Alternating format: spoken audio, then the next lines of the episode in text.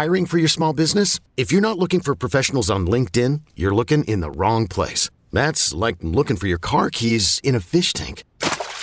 LinkedIn helps you hire professionals you can't find anywhere else, even those who aren't actively searching for a new job but might be open to the perfect role. In a given month, over 70% of LinkedIn users don't even visit other leading job sites. So start looking in the right place. With LinkedIn, you can hire professionals like a professional. Post your free job on linkedin.com slash recommend today. What's going to happen tonight? What's going to happen? We're gonna whoop their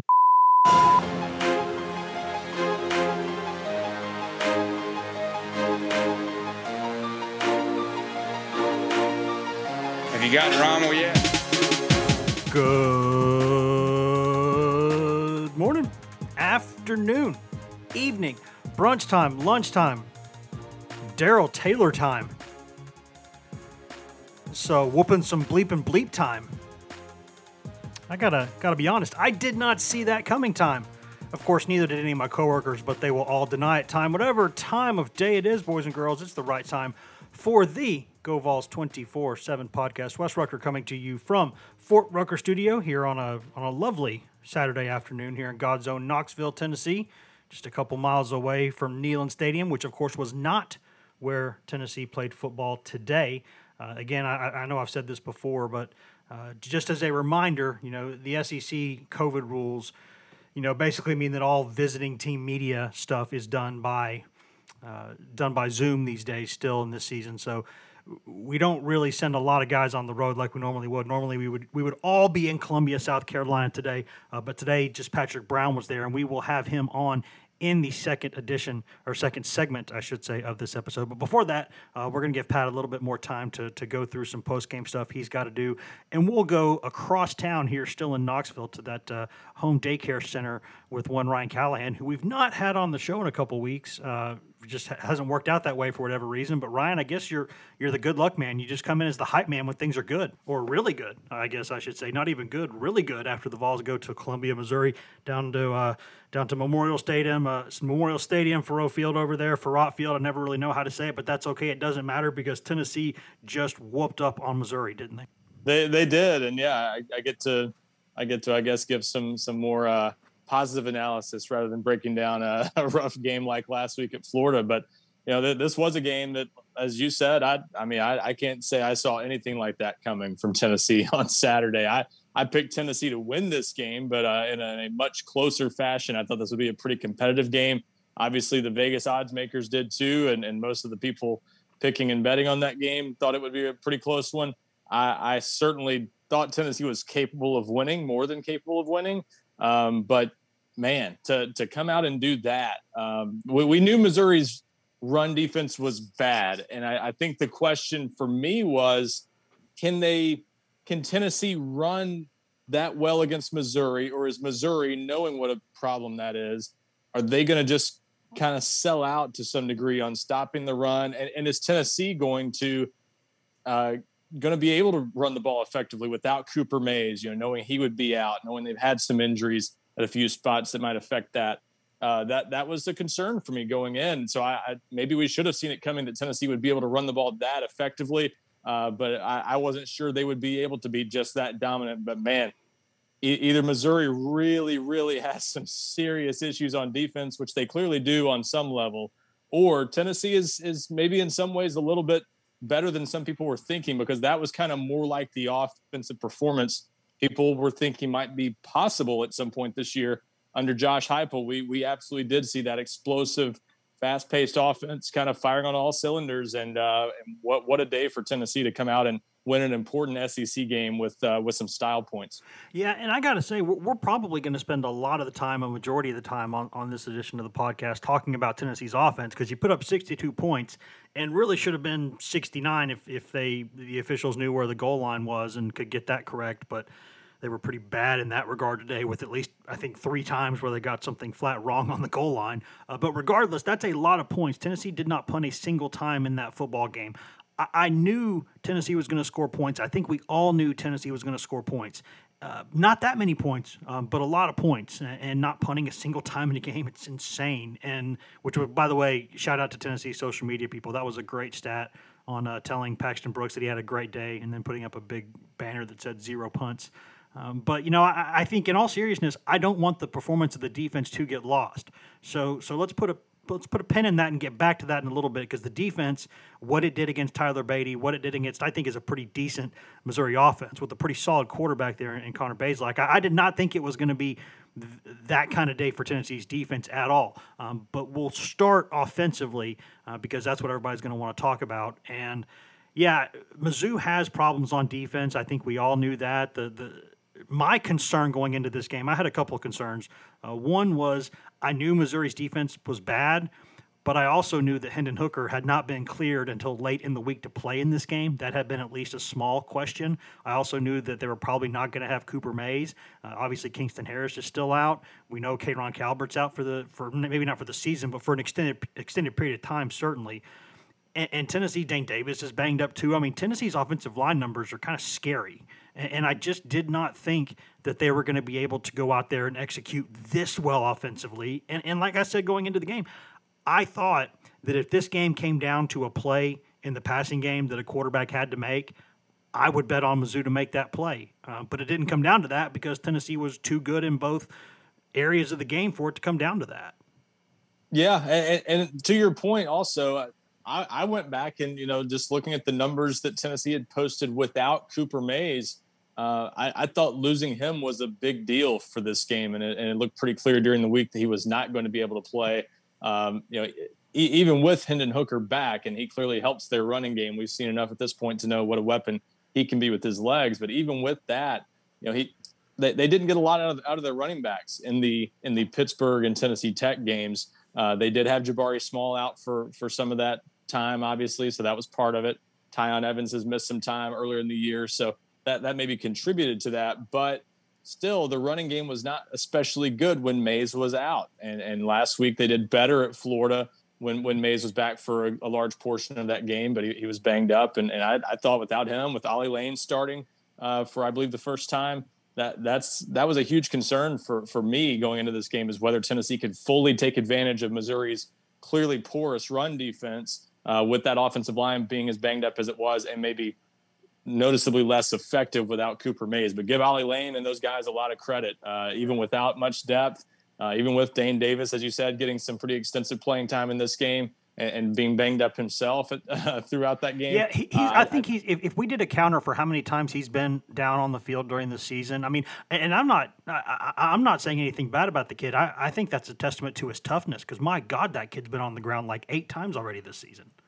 Yeah, uh, but give those guys a lot of credit because they they they absolutely controlled the line of scrimmage. Missouri even threw some different things at them, which is kind of kind of what I was wondering. Would Missouri change out some things or change out personnel in some way that would help them? They threw more of a three-three look at them on defense, and Tennessee, to its credit, adjusted well, communicated well, as Josh Heupel said after the game, and clearly had no problems with it. So I think Missouri, a lot of their problems with the run run defense are clearly personnel related in some form or fashion. They've got to get better on the defensive line and maybe at linebacker. And you know the other teams have, have preyed on them. Tennessee absolutely did, and, and Missouri uh, uh, has to go back to the drawing board clearly if they're going to get their season turned around. A lot of expectations around that program this year. People were wondering would it be Missouri or Kentucky that kind of challenged as that third team in the SEC East. It's looking a lot more like Kentucky after after the first five weeks here because Missouri is clearly uh, got got some issues, and and Kentucky's played pretty well to this point. And and now I think you'd have to say Tennessee is looking like a team that might be capable of even challenging to be that third team in the SEC East. This is a this is kind of a breakout performance for Tennessee that if they can build on this and and and if this turns into a win over South Carolina next week, that this puts you back in that discussion of being you know at least in the in the you know maybe upper half of the SEC East, and that's not something we would have thought going into the season. Uh, but Missouri not not being very good, and Tennessee potentially being better than expected on offense. Th- this was kind of the scenario for Tennessee to have the kind of year it wanted to have. They've lost to Pittsburgh now, but in SEC play, they're still set up pretty well uh, with only the loss to Florida so far. If they can build on this, uh, they, have still got a lot of things out there they can accomplish with this team. Yeah, there were a few thoughts running through my head during that game. One of them, speaking about the opponent, was man, Nick Bolton may have been even better than we thought he was.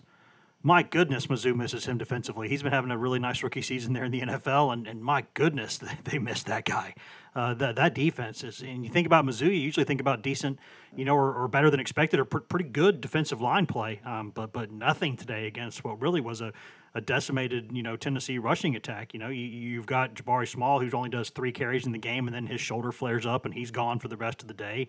You got three or four offensive linemen that are either banged up or playing through it, or, or can't be out there to play. You, you've got a lot of issues with that team. Uh, but let's not take anything away from Tennessee here because the other thing I kept thinking during the game was, man, you'd really like to have another shot at Pitt, uh, but that's not how it works. You, you, don't get those. That's not how it goes in this game. You play that game, that one's over. You got to go to the next one.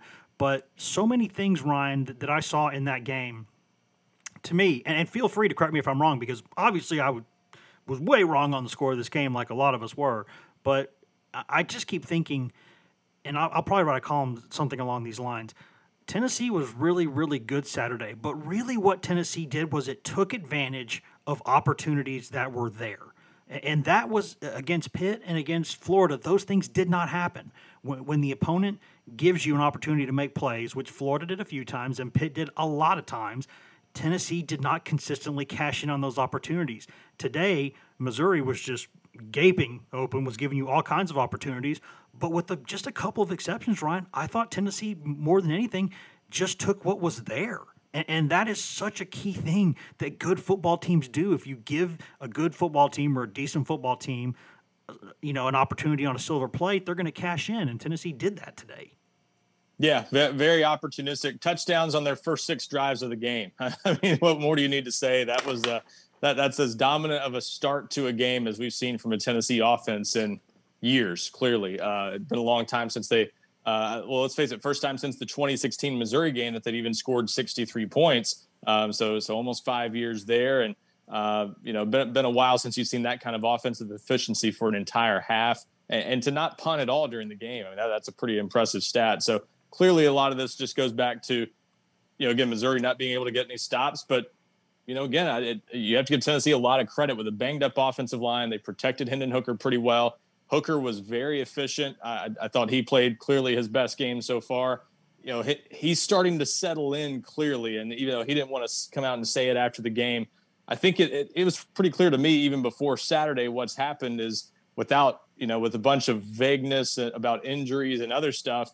Josh Heupel, without ever saying a word about it, has, has changed quarterbacks. Uh, Joe Milton's not the starter anymore. It's it's Hendon Hooker's job until further notice and uh, and the way he's played, I think he's earned that right at this point. Uh, had seven touchdowns and one interception even going into Saturday, and then 15 of 19, uh, more than 200 yards passing, just sharp across the board, and rushed for 80 yards on top of that. So to have that kind of day, uh, I, I, thought he just looked in command, settled into this offense. You saw sort of just a veteran calmness about him, and that's what we heard so much about during the preseason. I thought that really showed up in this game. And to me, it, it was a defense too, and, and, as you said, that that made some opportunities. They were they were aggressive, and that aggressiveness we've heard so much about it showed up in this game. And, and I thought maybe just as much as anything, Tennessee just kind of controlled the lines of scrimmage. That's where Tennessee used to win games. Uh, it's what they've got to get back to doing against teams, frankly, that you know the Missouris and South Carolina of the SEC East that have beaten Tennessee at times they've got to get back to winning those line of scrimmage battles. This team did that today. This team controlled the line of scrimmage throughout the game. Clearly, to run for 400 plus yards, you're doing that. And then on defense, Missouri just never got Tyler Badie going. 21 carries for 41 yards, and got got pretty good pressure at times on on Connor Bazelak. This is not an all-world pass rush by any means, but it was effective enough. Bazelak never got settled in, didn't throw a touchdown pass, had 300 yards, but it was kind of quiet, and a lot of those yards in in the second half when the game was effectively over. So just give Tennessee a lot of credit because they just controlled this game. And, and a, what looked like a pretty even matchup on paper was clearly pretty one sided because of the way Tennessee controlled the line of scrimmage. Yeah, I think that there was a lot to, to like about, and we've said this before, right? I, am I'm, I'm certainly not going to take ownership of this because we've all, to a certain degree or another, said this exact same thing. Um, but I'll only speak for myself here. The only time I don't really like Hendon Hooker uh, as a guy who who is in there at quarterback, I don't love it when it's in a situation where you have to throw the ball. Uh, there are times where when you have to throw the ball, when you're trying to get back into a game that way, I don't think that's his strength. But consistently, the entire time that that kid was at Virginia Tech, anytime there was a game where Virginia Tech was you know the score was right there and it was a close game or they were leading he was a really good quarterback because the threat he gives you with his legs makes him it takes him from a just a, an average passer to a really good passer because he's throwing into a lot more open spaces because you're worried about the run game and that to me you, you saw that again today if you can for the most part either be in a game or control a game I, I think Hooker's the, the best option right now to play quarterback on this team. I, I still wonder if those games where they get behind a little bit, I, I, I question that. But in games where you know that you're right there and you're fighting, I mean, today he was 15 of 19 for 225 and three touchdowns, no picks. All four incompletions were balls that, I, at least three of the four were balls that could have been caught. You know, it, it would have been a tough play, but every throw he had, uh, a couple of the, the, the screens to Velus Jones were a little bit low, and, and Velus Jones made a nice play for him. But generally speaking, he was right where he needed to be. And then on the ground, he gives you what 14 for 74 and a touchdown, and he only takes a couple of hard licks along the way. If they're in the game, man, he, he's a good player. He is, and and I I'll give him a little you know, more credit probably than, than you're maybe giving him in the passing game because I thought he had two really sharp downfield throws on the touchdown passes. The one to Keyton uh, was the, nice, yeah. The one to Keyton was a really nice throw, and even the one to Cedric Tillman mm-hmm. across the middle was really well thrown. So I thought he had he he makes some throws like that, and clearly he's had more touch on the downfield throws than Joe Milton had shown. Even at the end of that Florida game last week, when we got to see Joe Milton uh, throw it several times uh, with the game out of reach, uh, he just reminded you of the issues he's had with accuracy and uh, not being able to put the ball where it needs to be. And uh, Hendon Hooker's not not had that issue nearly as much. As you said, that that low screen pass kind of reminds you that he's still not perfect. No one's ever going to put every pass where it needs to be, but that's obviously one that he you know rushed or whatever and, and, and needs to make a better throw. But hey, Velus Jones Jr. made a great play and made the most of it anyway. So. Uh, but I, I think he's he's a guy that you know maybe he won't get you into that situation much because I, I where, where, you're talking about where he has to throw being down two or three touchdowns. I, I think he's the kind of guy that can keep Tennessee right in a lot of games because mm-hmm. of how dangerous he is. And uh, you know, he is really a weapon with his legs. I think when you see him run an open field, you know, he's not just a guy with good speed.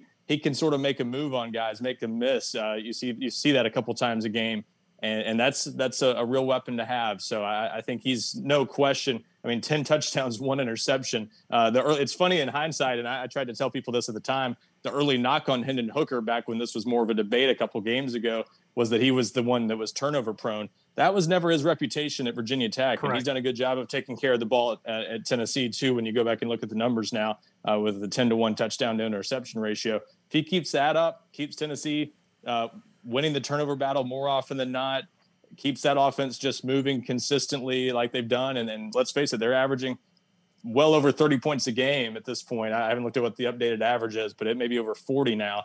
They're they're averaging a lot of points this offense keeps putting up those kinds of numbers with Hendon Hooker at the helm, there's no reason to make a change at quarterback anytime soon. Yeah, and he he's got a lot of class about it too, which I liked. I mean, the way he he he handles interviews, a lot of the you know I can see why Heupel would like the way that Hooker talks to reporters because Hooker, you know, just he's classy. He doesn't, you know, even when when I think it was Patrick asked him after the game, you know, Pat asked him, "Do you feel like you're QB one now?" You know, and he said, "Well, that's not my decision. It's I'm I'm just happy the team won a game." He, he's mature. He handles the thing the right way, and as we've said many times, he does have an extra season to play if he wants it because of the COVID rule. So, you know that, that that's a guy that maybe you can start to build some things around. And hey, I, I'm I'm not backing off of my stance that Joe Milton's upside is outrageously high, but but you got to go with the guy who's performing. And right now, if Hooker's performing, he's the guy. Quickly, Ryan, before we move over to defense, because we have we do not need to ignore the defense.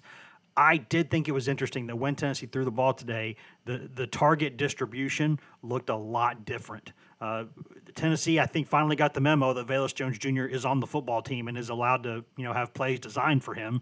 Uh, he, he was targeted quite a bit today. I think he was targeted eight times and caught seven balls. Cedric Tillman targeted six times and caught four of them.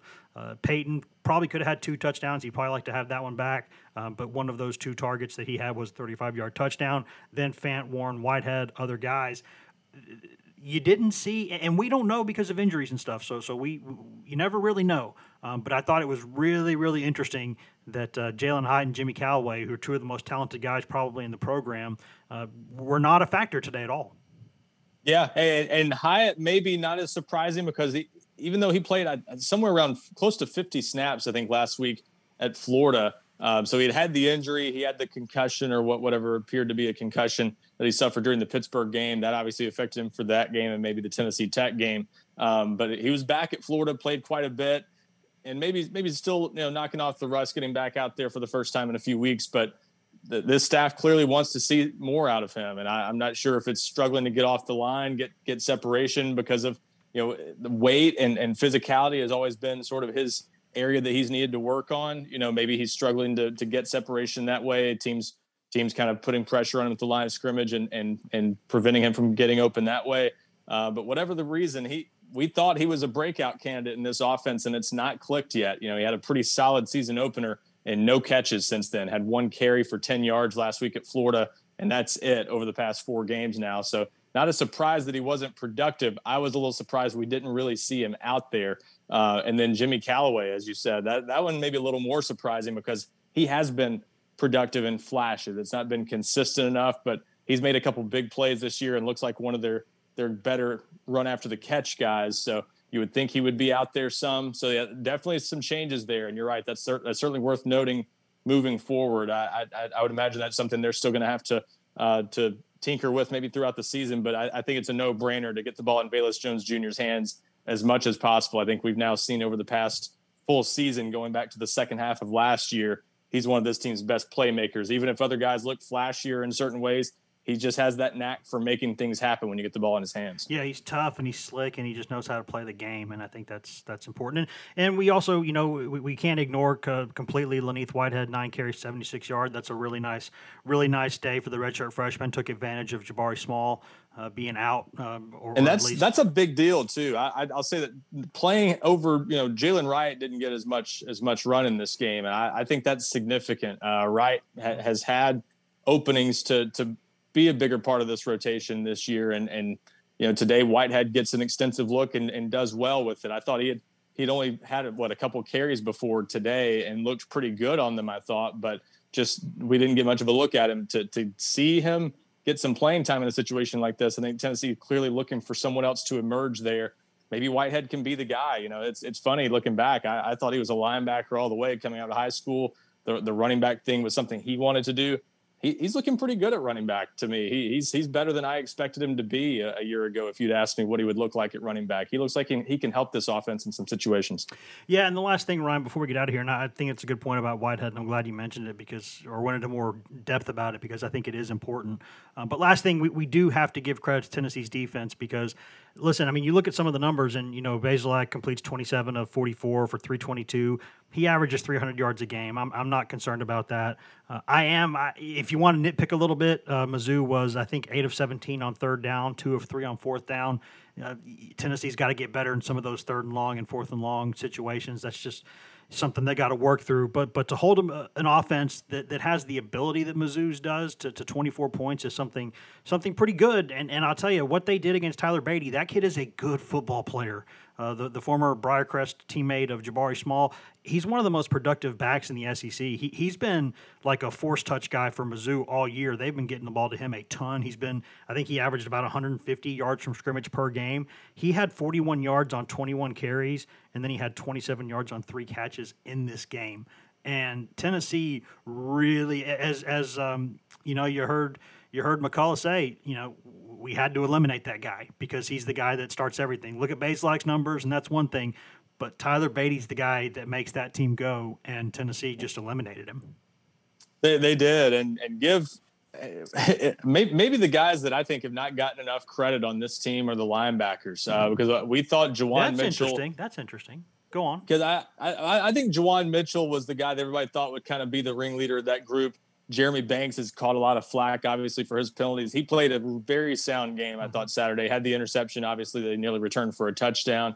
Um, but on top of that, Aaron Beasley and Solon Page have played pretty well. And with Juwan Mitchell out, you know, the, those guys did a solid job. And, and I think Tennessee playing more athletic guys at that position, maybe than what you saw at times last year, uh, getting some speed out there, playing this more uh, aggressive style. I, I, think they they played a big role clearly in this game plan for Tennessee to shut down Tyler Badie a little bit, uh, especially in the run game, and, and did a good job. And I think this defensive line too, uh, it's sort of a return to form to me because what we saw out of that group last year to me was not representative of what we've seen mostly from this group of veterans that's been there a long time. The guys like Matthew Butler, uh, that they've been pretty good players for the past few years for the most part. Last year was sort of an outlier to me. So when we saw Tennessee a couple years ago, and even in 2018 under Jeremy Pruitt, that, that defensive line was capable of stopping the run in, in some situations and, and shutting down some decent run games at times.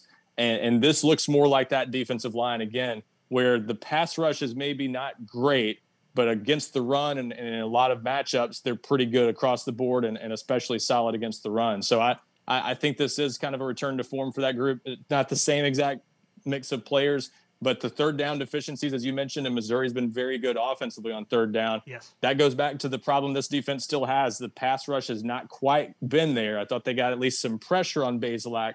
Only one sack. They're still not getting it. Now, Missouri has only allowed four sacks now all season in five games. So they've done a good job limiting that. And I thought the pass rush was better for Tennessee, but it's still not getting home enough there and that's going to be the issue this defense has with getting off the field. But Bazelak made some good throws uh, on some of those third downs, but give Tennessee credit across the board. This was a very solid defensive performance, and uh, you know, again, ten of those points were in the first half, so they scored a couple touchdowns when the game was already out of reach, pretty much. Uh, one of those was on a kick return. Let's not forget. So really, true, true. only seventeen. Only 17 points offensively for Missouri. That, that's an impressive game for Tennessee and really something to build on uh, it, it's the third game that I think Tennessee's played really well defensively because the you know the Pitt game they couldn't get to Kenny Pickett, couldn't shut him down and, and make the stops they needed late. Florida did what they did, but you combine this with two games where they didn't allow a touchdown against Bowling Green and Tennessee Tech. They've now put together three pretty good games out of their first five, and that's a, that's a huge. Uh, that's honestly more than I expected this defense to give Tennessee this year. So this is a huge development for for this program. Yeah, and, and, they did that with Tyler Baron being kind of a you know emergency use only situation Saturday. They are very very closely monitoring his snaps, and uh, I don't even know if he started in that game Saturday. He was only put in the game you know sort of in some big third downs when they needed something. They felt like they needed something big they were really careful with him. Again, they've been judicious while trying to keep him healthy, which I think is the smart thing to do. So, Ryan, mm-hmm. I, I, appreciate it, man. I know that we're, we're going to let you get out of here. We're going to try to get Pat. I think he's about to uh, about to head back to uh, towards his vehicle. So, hopefully, we can get in touch with him and we can uh, wrap this thing up. Appreciate you being here for the first segment, Ryan. Absolutely. Thanks, Wes. And we'll be right back here. We're gonna we're gonna get with Patrick Brown here in just a second. As I said a second ago, we're gonna go pay some bills, listen to products, services, in-house ads, other fun things, and we will be right back here on the Go Vols 24/7 podcast. Hashtag ad. eBay Motors is here for the ride. Remember when you first saw the potential? And then through some elbow grease, fresh installs, and a whole lot of love you transformed 100,000 miles and a body full of rust into a drive that's all your own. Look to your left, look to your right. It's official. No one's got a ride like this. There's nothing else that sounds like, feels like, or looks like the set of wheels in your garage. With over 122 million parts, you can make sure your number one ride or die stays running smoothly. So there's no limit to how far you can take it. Brake kits, turbochargers, engines, exhaust kits, roof racks, LED headlights, bumpers, whatever your baby needs, eBay Motors has it. And with eBay Guaranteed Fit, it's guaranteed to fit your ride the first time, every time, or your money back. Plus, at these prices, well, you're burning rubber, not cash. Keep your ride or die alive at ebaymotors.com. Eligible items only. Exclusions apply. Introducing the two-way V4, where groundbreaking fuel cell technology meets fresh foam cushioning for the ultimate performance. With fuel cell, each step feels explosive, delivering unparalleled energy return. Paired with fresh foam, experience maximum comfort throughout the game. Its lightweight textile upper offers support and breathability without sacrificing agility. Whether you're hitting the clutch shot or locking down the opposition, the two-way V4 gives you the tools to play at a high level. Learn more and purchase the two-way for yourself at newbalance.com.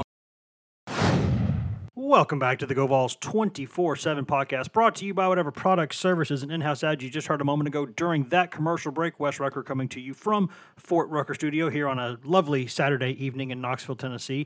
Uh, which is two miles away from Neyland Stadium, which is not where Tennessee's game was played today. Tennessee played its game over in uh, Columbia, Missouri, obviously, and because of COVID rules, only one of us was there. That was Patrick Brown. We're going to get to him in just one second. Before we do that, though, just a quick reminder, guys, if you could go ahead and take about 90 seconds out of your day right now, please rate and review this podcast, and please hit that subscribe button. If you're just listening on the website, there's nothing wrong with that at all. We appreciate however you're listening to this podcast.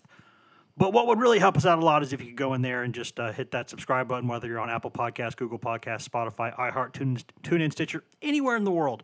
You can cast the fine pod. You can find this very GoVols 24 7 podcast. We do it for free and we're happy to do it. The only thing we ask for is that you go in there, please rate and review and hit that subscribe button. All right, as I said just a minute ago, Tennessee walks out of Columbia, Missouri, 62 to 24 winners over the Tigers, and that was somehow it didn't even feel like it was that close. Um, but uh, I just saw it like the rest of y'all did, kind of on television because of COVID rules. We're only sending one guy on the road right now, and that, of course, is beat writer Patrick Brown. So he was there in Missouri. So Pat, how you doing? How are things over there in uh, in Middle America?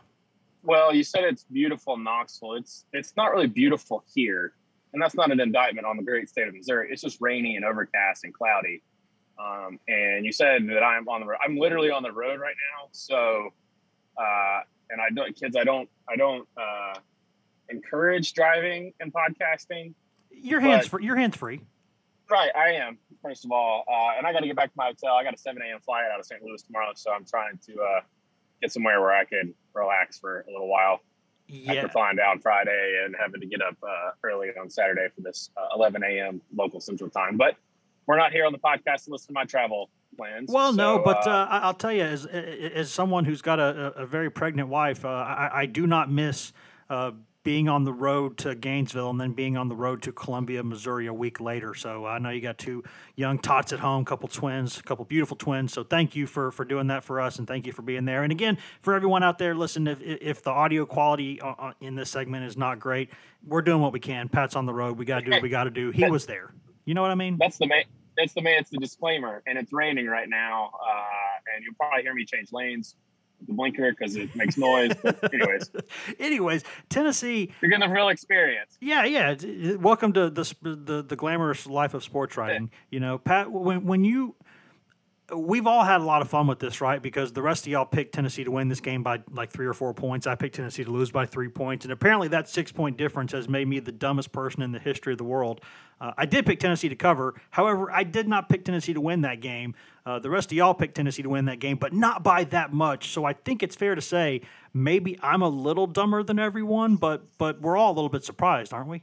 Yeah, I think it was really just the ease of it because it looked so easy at times for Tennessee and – uh, and, and, when I picked this game, I, I went back to, and, and, I, and, I, mentioned this in our picks, the one glaring weakness on either side was Missouri's run defense. And I mean, we all saw what happened with that. I mean, Tennessee rushed from 452. I think they were at 275 at halftime, and Missouri was giving up 271 on the ground. It was just, it's not that Tennessee ran for 452. It's just that there was so much space, and there were so many times where Tennessee's backs just weren't even touched, so they were 10 yards downfield or you know, and in the case of Tiyon Evans on his 92 yard touchdown run, he, he only got touched maybe right at the end. So the ease with football, I think, was probably the biggest surprise in this game. Anybody saw 62 24. Yeah, I mean, I think, and again, we're, we're having a couple audio issues here, so so work with us, but, but we're, we're, we're going to get through this. We're all right. I think the ease was the thing that really sort of surprised me. And it's not because I expected Missouri to be better than that, because I think we all know that Missouri is not very good defensively. Apparently, Nick Bolton's the best player in the history of the world because how much they miss him out there and a couple other guys that they lost after last year. But we knew that, that Mizzou had some, some issues. But, but my concern, and I talked to Ryan about this in the first segment, was that Tennessee's also got what three or four offensive linemen who either couldn't play in that game Saturday or were very dinged up in that game Saturday. Jabari Small goes out after only three carries and he's done for the day.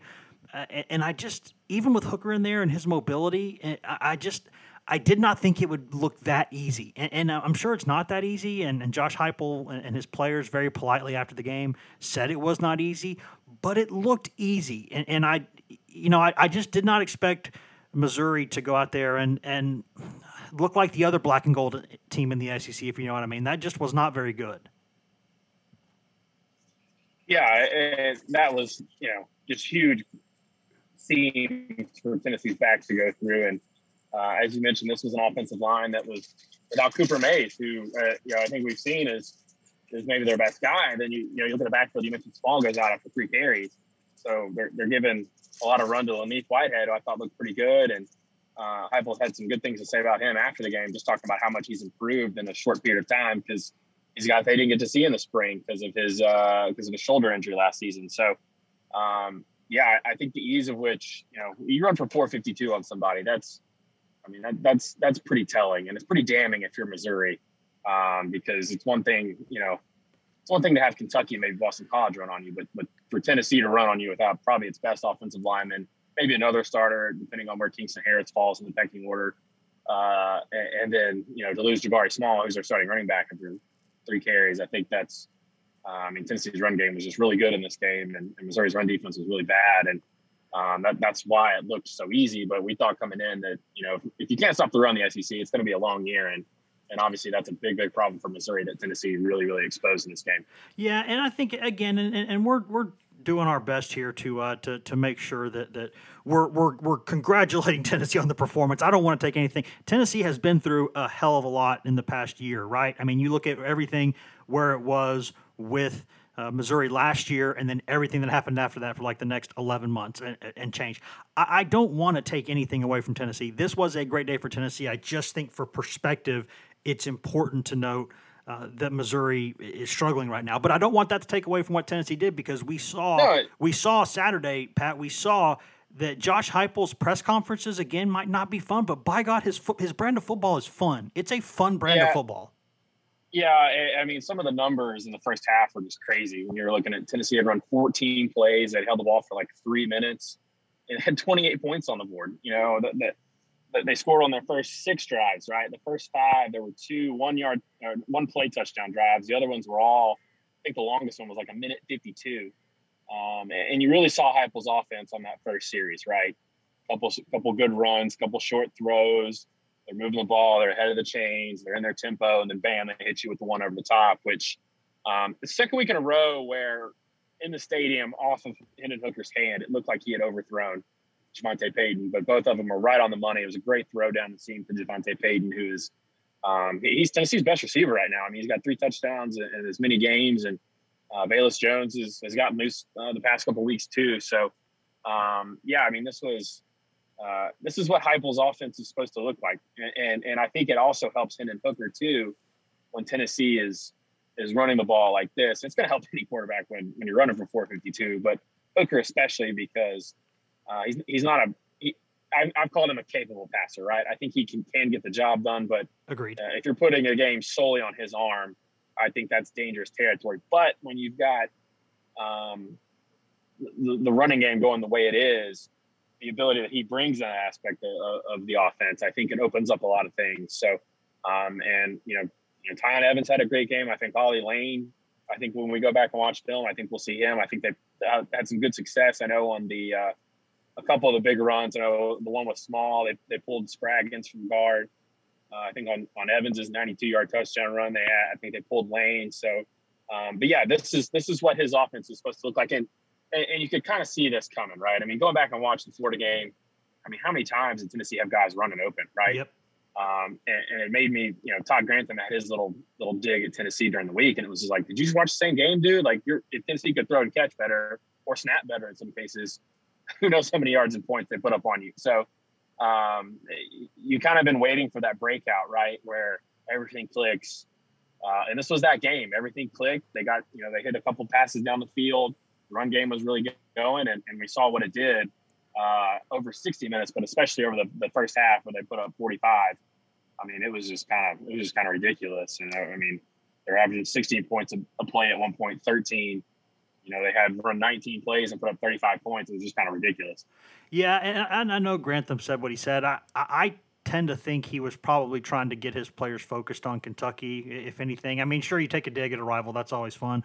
I wonder if he was just trying to say, hey, guys, don't be fooled by that performance last week. There's another tough one coming up this week. I don't, I, you know, I, I, don't know. He, we'd have to ask him, and I don't know if he'd even tell us the truth anyway. So, well, that, this is a guy that tried to fight Derek Mason one time, right? This is yeah. a guy that probably, if he, you know, there's two bad games, from nobody wanted him fired again. So, yeah, kind of rich, I thought. Yeah, it, it was. I, it, it, made me roll my eyes a little bit because, and that leads me to what I was going to ask you next, Pat. When you, you just sort of mentioned this but what Tennessee did on Saturday was sort of what Heupel has been begging for weeks now. He has said, guys, I don't need you to be extraordinary. I just need you to be ordinary at a high level consistently. and I think what he means by that is probably the, the, the, the best way I can translate that take what's there if someone in this level is going to give you a play, you have got to take it because every yard is usually so hard to get in this game.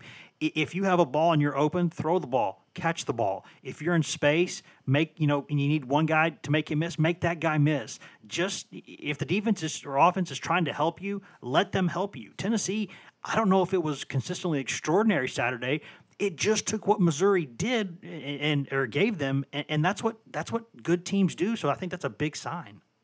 Yeah, and, and we've kind of talked about that a lot, right? The little things, and Tennessee did all the little things today, right? Throwing, catching, blocking, getting off blocks up front. I thought they were really active on the defensive line. Uh, you know, it, it's usually determined a mistake when a guy holds, but you also got to give credit to the defensive lineman sometimes or the linebacker because those guys kind of draw those penalties. So um, you know, not penalties. Tennessee only had two penalties today, right? I think uh, they didn't get their first yes, one until late, late, late in the first half. While Missouri had nine for ninety six is what they finished with. So that's you know no turnovers again for the second straight game. I think that's a, a credit to Hendon Hooker because uh, he, he, had a few turnovers when he first took over at quarterback. Now he's gone two games without one, and and, and I can't recall really uh, I know they put a, they put the ball on the ground on the flea flicker that he got hurt on against Florida. That really that wasn't a very good pitch from Tiyon Evans. So uh, I think he's done a lot better job with his ball security. You kind of see him getting down a little bit sometimes uh, when he's scrambling or, or running and, and, trying to you know take care of the ball and take care of himself a little bit better. Uh, Tennessee has very little margin for error this season, um, and so it has to do those little things: the throwing, catching, tackling. Um, no pen, you know, keep the penalties to a minimum.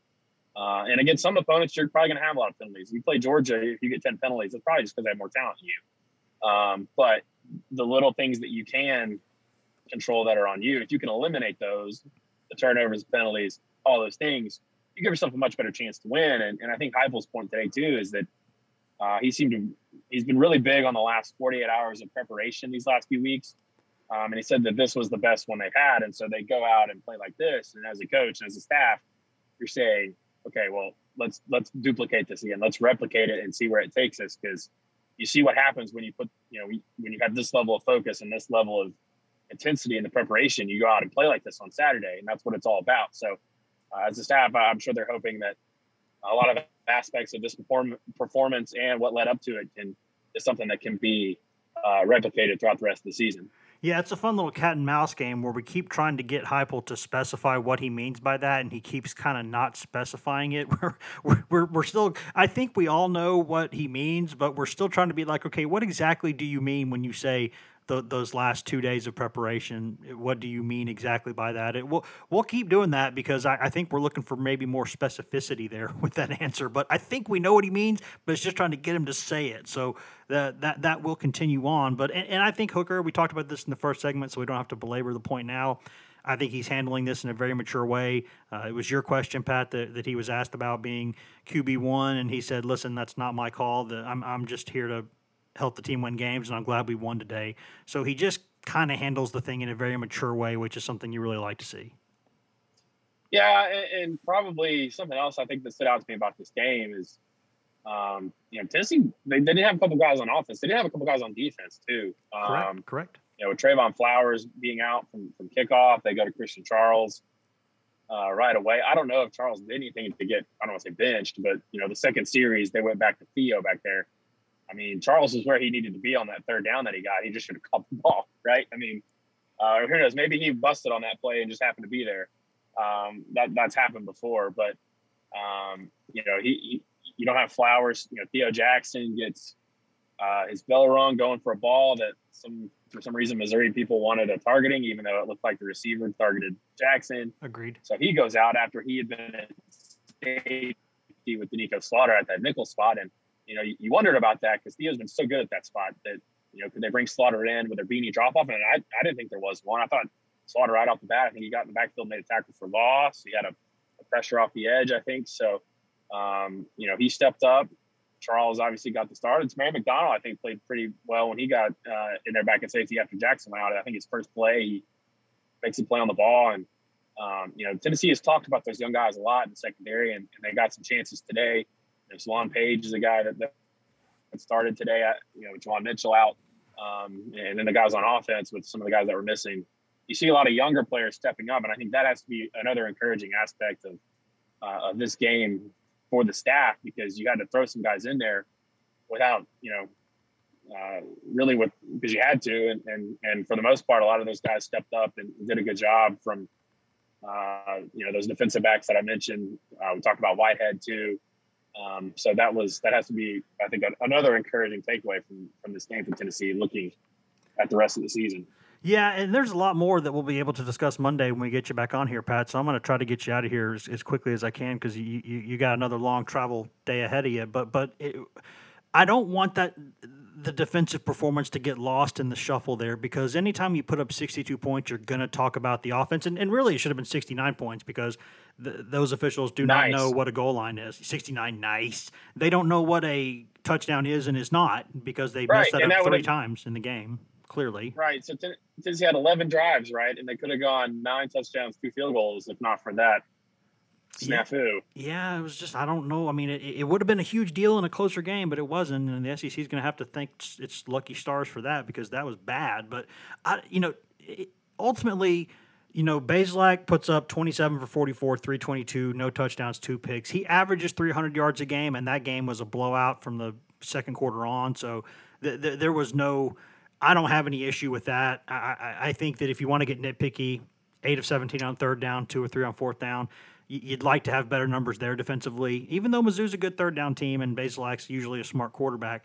But what really, I mean, at the end of the day, Mizzou gets 24 points in this game, seven come via special teams. So right away, you're talking about holding a pretty decent offense to 17 points, and you're talking about holding a, a good running back in Tyler Badie, uh, Memphis boy, uh, 21 carries for 41 yards, and I believe 27 yards on three catches. That is by far. Uh, that might end up being his worst performance of the season. It has been to this point, and it might be the the whole season the low mark because he's a good player, and Tennessee just, despite being a little bit, you know, a couple guys down on defense, really swarmed him and took him out of the game. Yeah, and, and I, I, think I made that point one of my takeaways that, that's on the site for uh, for you VIP people out there. Um, Tennessee's defense should not be overlooked, right? I, I, if you want to, you know, the third down defense wasn't great. I think Missouri started off six of 10, but when your offense is scoring every drive, those four third down stops, that's a big deal, right? I mean, that's, you know, eh, right? I mean, that's yeah, no, that's 28 points potentially right there. So yeah, no, um, that gets back to, to complementary football. And of course, the defense will be saying, "Hey guys, can you go score 62 every week?" Um, but I mean, yeah, I mean, Missouri's only scored 10 points in the first half, right? So um, this is, you know, you got they got the pick with Banks um, that set up a score, so they're contributing. You know, they had the second driver, Missouri got down the field, um, and they forced a long field goal. Uh, I think they got a three and out right before the half that, that got Tennessee the ball back. And again, we saw some guys step up. I thought Banks had a good day. We saw Byron Young flash a couple times.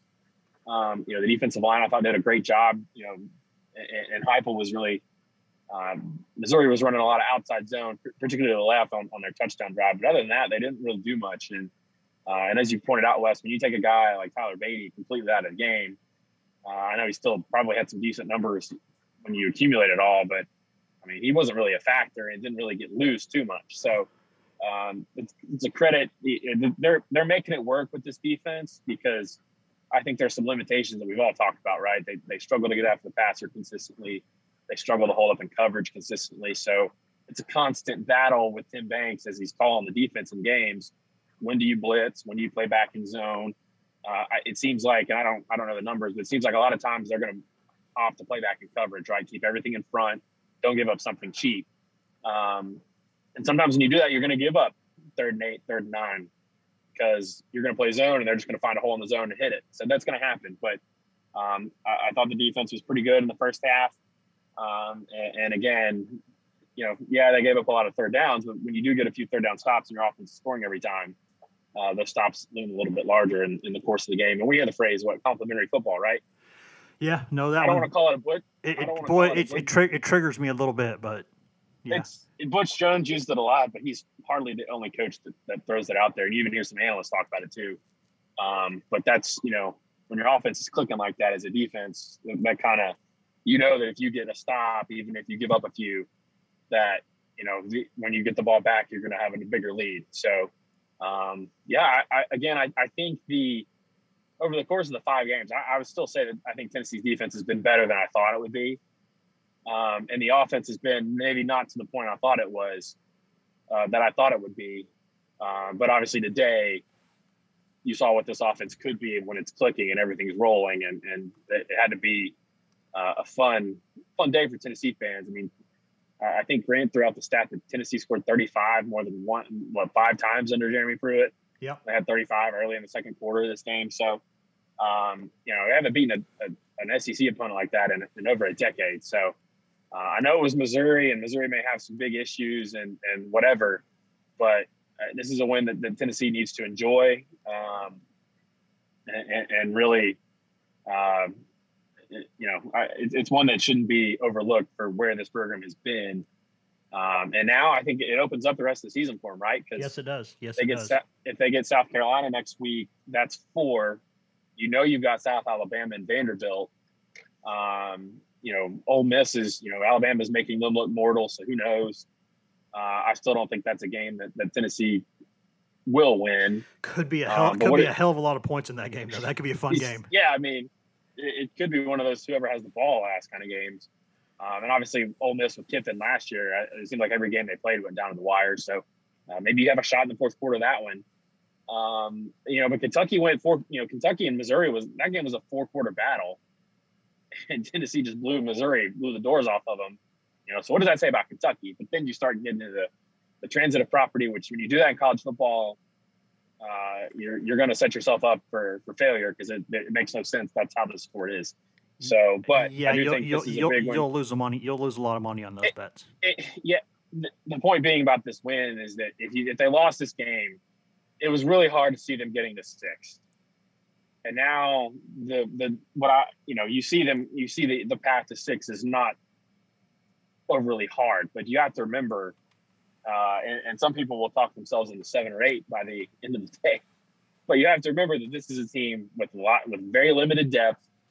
They're going to be naturally up and down, probably from week to week, because that's how a lot of teams in the first year of a staff are. And and again, just because they beat Missouri doesn't mean they're going to go out and beat South Carolina. I don't. You're probably watching the game of Troy. I think it's a pretty tight game right now. It is. Um, but this win opens it up where if you do if you win the games you're probably going to be favored in, then you get to six. And I think going into the season, if you got to six, I think most people would have been. I wouldn't have, you know, be throwing a parade, but you, you, you take it given everything that has transpired over the last uh, year or so. Yeah, you're definitely not you're, you're not molding a statue yet, but you're you're you're you're out there, you know, enjoying that a little bit, and you should, I think. So, there's a lot to talk about, and Pat, and we get to talk about on Monday. Think about this. Uh, here's a thought to end on. We get to talk about how Tennessee will handle success on Monday. How about that? No, that that's. I don't know how to do that, Wes. I don't know either. I mean, I thought they'd be three and two now. I thought it would be a loss, a win over Pitt, and a loss at Mizzou. But regardless, we're it ended up where I thought it might be right now, but it's three and two. And hey, there's some things out there in front of them. We got to see still some paper thin margins in some areas. But you know what, guys? Go enjoy this. If you're a Tennessee fan, consider where the Mizzou game was last year and everything that happened in the, the next 12 months. Enjoy this one. Just enjoy it. You know, yeah, not enjoy enjoy a good old uh, butt kicking. Yeah, you know, enjoy it. Knock back a couple cold ones, hug your kids a little bit. You know, have you know, play some music, have a good time, enjoy the night the night games, and just enjoy this. So Pat, man, listen, thanks for being here. I know that, that you got a lot going on today, obviously, um, even you know much more than we do with all the travel and everything. So thanks for joining us and get get back here safe so we can talk to you again on Monday. Yeah, man, appreciate it. And that should just about wrap us up for this edition of the Go Vols 24 7 podcast. Thanks to Ryan and Pat again for joining us.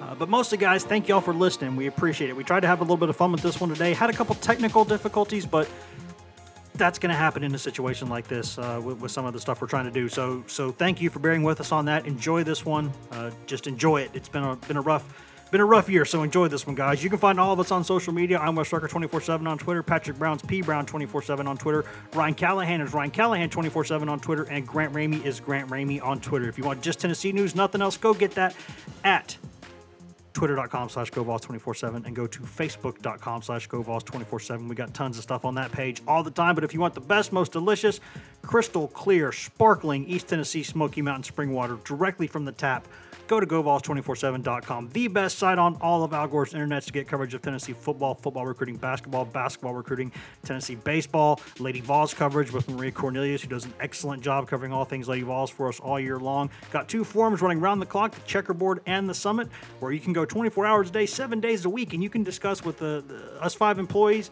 and then thousands of Tennessee fans across the world. You can discuss anything with us that is not political or religious in nature, and we will be there to have a good time with you talking about it.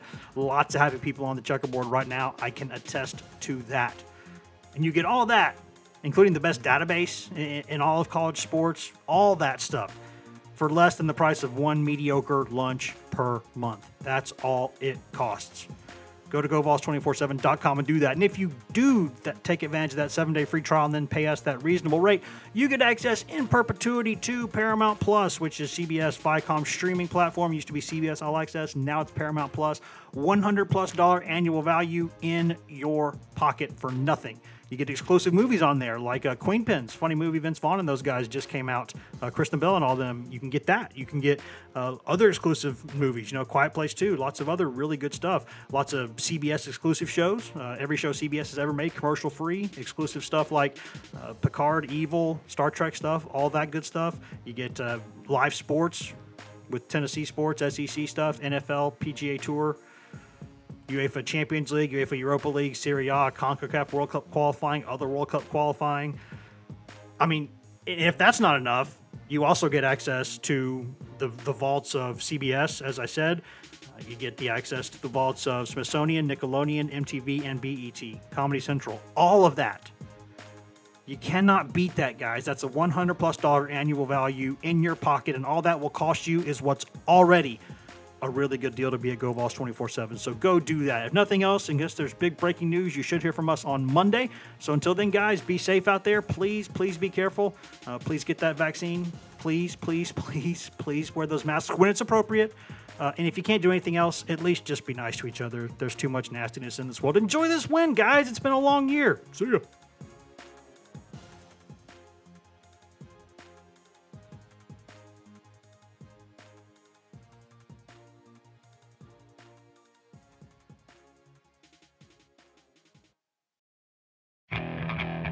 Okay, picture this.